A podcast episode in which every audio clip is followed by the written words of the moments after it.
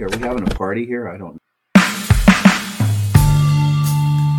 Welcome to Polishing Profits. Join our three industry experts boasting 140 years of experience as they unlock building service contracting secrets that can revolutionize your business. Welcome to another nail biting, cliff hanging episode of Polishing Profits. And today, Ed's going to get the spotlight because Sharon and I know what the topic is, and we really don't know where he's going. So this should be an interesting one for everybody. We're letting him loose. We're letting Ed out of the electronic janitorial closet and and have his way with the audience. You can all Well, take that. I- I'm not biting. I'm not biting any nails until I can wash my hands. So I mean, that's, Yeah, okay. Thanks for that, Ed. so, with that, welcome to an episode of Polishing Profits.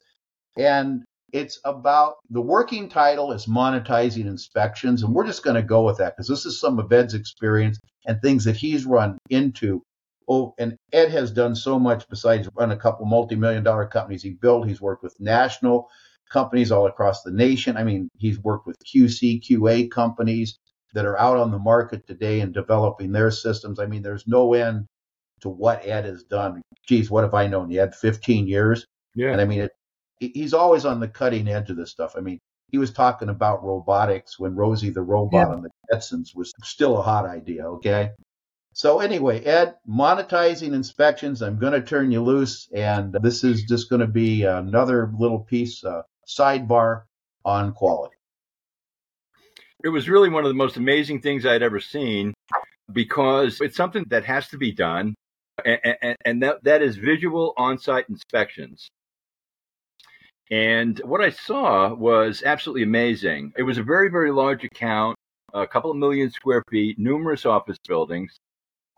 And what they had was a full-time inspector, uh, inspector. And she would just go from building to building to building to building, and all she did was inspections. Now, here was the key. The key was that she knew what the scope of work was extraordinarily well. And what that meant was that she knew what was not included. Okay. And when it comes to scopes of work, we like stuff that's not included. Yeah. Okay. That's called add-ons, tags, fix them. That's right, tag work. That- cool. tag work. At any rate, what she was doing was, you know, as she was going through doing inspections, if there was somebody with her, what she was actually doing was selling extra services. She was inspecting everything. But her primary responsibility was to sell other services. Okay. And here's the deal the deal was that she made six or seven times her uh, salary. So to me, that was a win-win situation because she was being proactive, saying, "Look, this needs some extra attention over here, okay? And uh, why, why don't we go ahead and get that scheduled?" Um, and at the same time, there's money coming in from this. So she got a commission or a She bonus. did. She got paid a commission on everything that got sold. Upsells. And money just poured out of this thing, and I had never seen anything like this. And I had inspected lots and lots of Yeah. buildings before that, Yeah. and it never occurred to me, you know, that this could mean money. So That's huge. Yeah, no, that was it. So there's a couple of things. One is a dedicated inspection person. Okay. Th- this is all they do. They don't supervise anything. Okay. All they do is they are the, the eyes on people. Okay. They have to uh, put their eyes on every part of the building that's serviced. And it worked out to where there were always extra services that needed to be done and I, I would have liked to have seen how this started, but I did. I did not get to see. But I, I saw it once it was in and operating, and I've set this up for clients in other companies, and it works well. It does work well. Now, this is for a large complex, though, right? I mean, you were This is- talking yeah, two million this, square. yeah, this was one account that was a couple of million square feet. It was a big building. So while Yeah. you're talking, I get a couple questions in my mind. The first i- one is, did she take? In a perfect world, we all tell our supervisors, our inspectors, right? If you see something that needs done, tell us, and it's probably a special, and we know how often that gets done. Mhm. when that gets done twice after the last meeting, you talk about doing upsells and cross sells.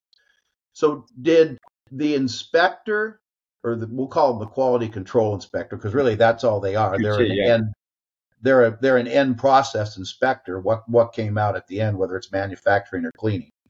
Did she approach the customer with the sale, or did she give it to the account manager, or general manager, whoever, and said, "Look, we need to do all these things. Take it upstream."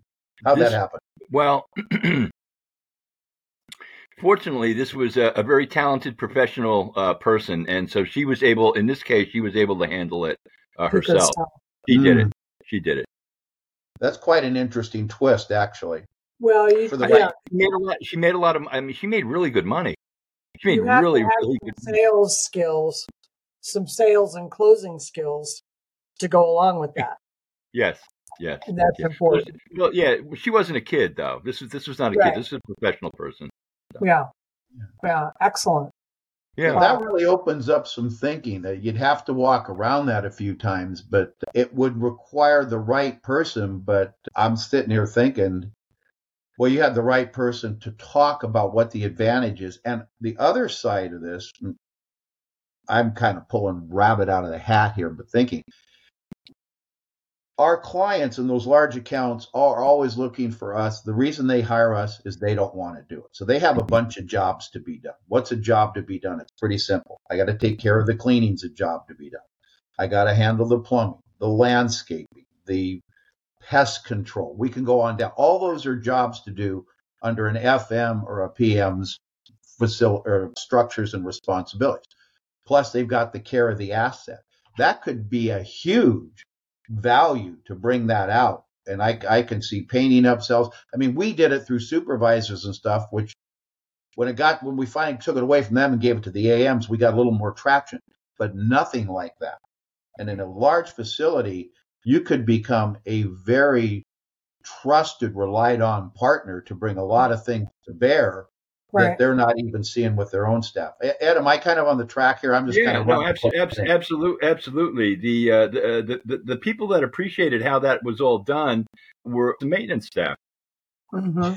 She was kind of, you know, covering some of their responsibility because that's what the, Well, you know, that's what, I, I think you could do this in small and medium size, maybe not could. small accounts, but you could certainly do it in medium size and even some small accounts where they've not engaged you for floor care, Mhm. for windows, for changing light bulbs, for changing air filters. All those kinds of upsells can be done in any size building. Yeah. A maintenance tech one level sort of thing's what you're thinking. Yeah. Absolutely. Yeah. Absolutely. Um, uh, by by by the way, um, and and this is maybe a little bit of this might be a Nostradamus play, but I think this is going to get more and more. I think this Yeah. is going to increase. This is going to be a larger and larger and larger part of uh, what we do in the industry, uh, uh, uh, especially as we work closer and closer and closer with the management and the development people. But in this kind of thing's talked about all the time. I mean, I can think back, and so can you guys with larger customers that say, hey, while you're out there, if you see something that needs painting, well, that all works, but it only works for a time, and there's a constant reminder going out to people hey be sure to pick up things look at torn carpet look at these things Mhm. they've Mhm. appreciated it's a value add Mhm. and it, it gets lost unless you're talking about it it gets off the radar because they've got Right. so many things to do and i'm kind of contradicting myself because we took all that we had a single inspector and it just wound up being an extra cost they didn't have any skin in the game but they weren't organized like this they were just going out inspecting giving the feedback to the account manager we'll just say and then you get into the tug of war almost like between day and night people right well, you Right. said you saw that. So I'm struggling here, but I like the concept as far as another profit center. But that person doesn't have any skin in the game, and maybe they're just lined up. Their skin in the game is bringing things and selling them to the client rather than reporting back. Ed, Yeah, well, that's another kind of a foundational idea that we have supervisors that inspect things on site, okay? But when a supervisor or an operational person is a defect of some sort, Okay. Then it becomes their responsibility to fix it. Okay. There is a breakdown there. And so if the person doing the inspecting is not the one that has to fix it, you get a truer picture of what's right and wrong in the uh, in the building. So separate, separate out, out, that this is an ind- quality control QC. It's an independent position. In, in a perfect world, that's great. Then, then I'm, I'm my mind's running now, so I'm thinking of you could do a reorg, a restructure, how things are paid to be able to afford this person. So, Right. yeah, it's it. Do you know of anybody, uh, or if, if there's anybody in the listening audience that you're a larger company and you're doing this, reach out to us because we'd like to hear how it's working. Because this Mhm. reminds me a little bit of what Elliott and Associates did, but they were a third party. And that Mhm. was Vince Elliott's company. We worked with very closely in the late 80s and 90s. Um, again, that separate party, there's always they're going to do a better job because they're not going to protect people or all this stuff. But I think this is a kind of a spin-off on Vince's thing, isn't it? A little bit, a little A bit. little. Yeah, a little bit. I A mean, bit. he was a whole separate company that sold a validation, will run the contractor, but Well, the idea. there, there was a problem. Now, now there is an inherent problem in the third party uh, inspection thing, uh, particularly if there is uh, money tied to it. Yep. Okay, so I had a, and it was the first time I had run across this, but somebody said, "Look, uh, we're getting killed by the inspector." And I said, "Well, ex- please explain that to me. What, what you know? I mean, be, what do you mean by that?" And what they said was that there was a third party inspection system or group. And what they would do is they would go through and they would do the inspecting. Okay. But for all of the defects, for all the service defects, there was money deducted. Yeah. Mm-hmm. And um, poor contractors getting killed because you, you, you, you got to think about how you're setting this thing up. Okay. If you're setting this up to where somebody can uh, fill their own pocket by screwing somebody else with bad information, I mean, you've got a failing system right there. Right. You've got a system that's not working. Well, when you entered into this, the first thing you said was she knew the scope of work. She knew and the scope of work was- inside knew out. what it was supposed to deliver. Mhm. Yeah, that Well, was Sharon, you don't want to be the railroad track that's running over you since you're in the middle. So, what are your Right. thoughts? Right. I get going on this stuff. I just keep yakking. Go ahead. Any thoughts on your end, Sharon, on this? I think this is really a, a pearl. It's a wonderful idea. And I think it could be very, very helpful, especially, especially with bigger buildings. But I think it can trickle down to the smaller buildings as well. But knowing the scope of the work is the key. That's the key. And Yeah. what it delivers, not just Yes. knowing it, but what Yeah. it's capable of delivering based on the Yeah. environment. Yes. Because what, 'cause what you're looking for is you're looking for the blank checks Yeah. Yeah. In the scope of work. Yeah. So, Ed, Yeah. Ed, to take us out of this section, Sharon, I don't want to interrupt you if there's anything else you No, wanted to no, add. no, that- I was going to wrap. So, in all of this, now okay, now I'm now I'm having the uh, train pulled out of the station with my idea. One thing you said, Ed, you talked about this being possibly a Nostradamus, Nostradamus, whichever, potato, potato moment. Uh, things we need to start looking for is an additional profit center, a better way to run the business.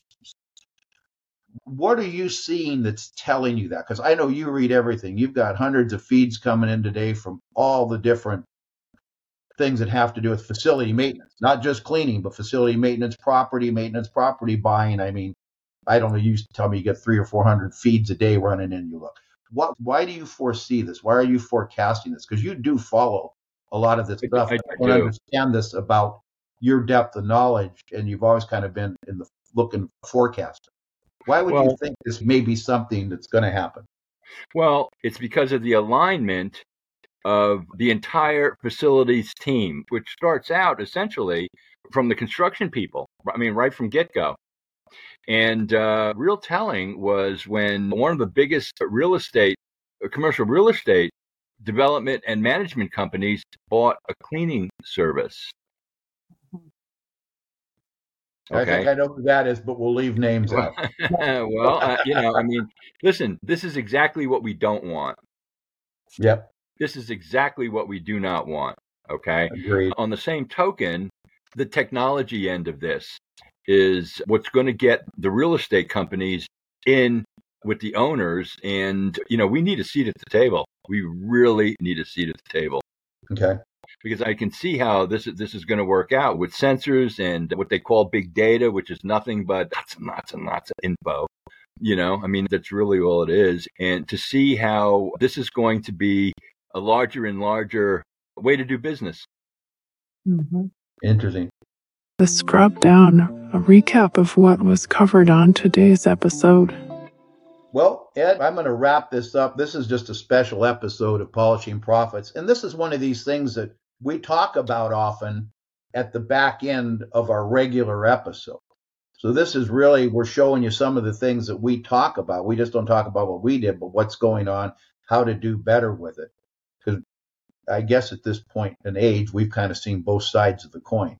We've been the deliverers, we've been the sellers, and now we're Oh. looking back and pulling everything together. So Well, on, on, on top on top of that, all three of us have clients that we're also seeing inside their stuff.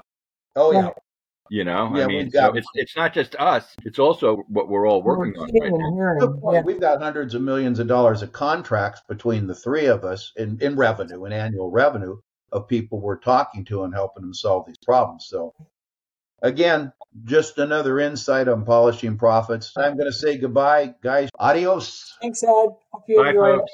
Great information. Thank you, brother. Take care now. Yep.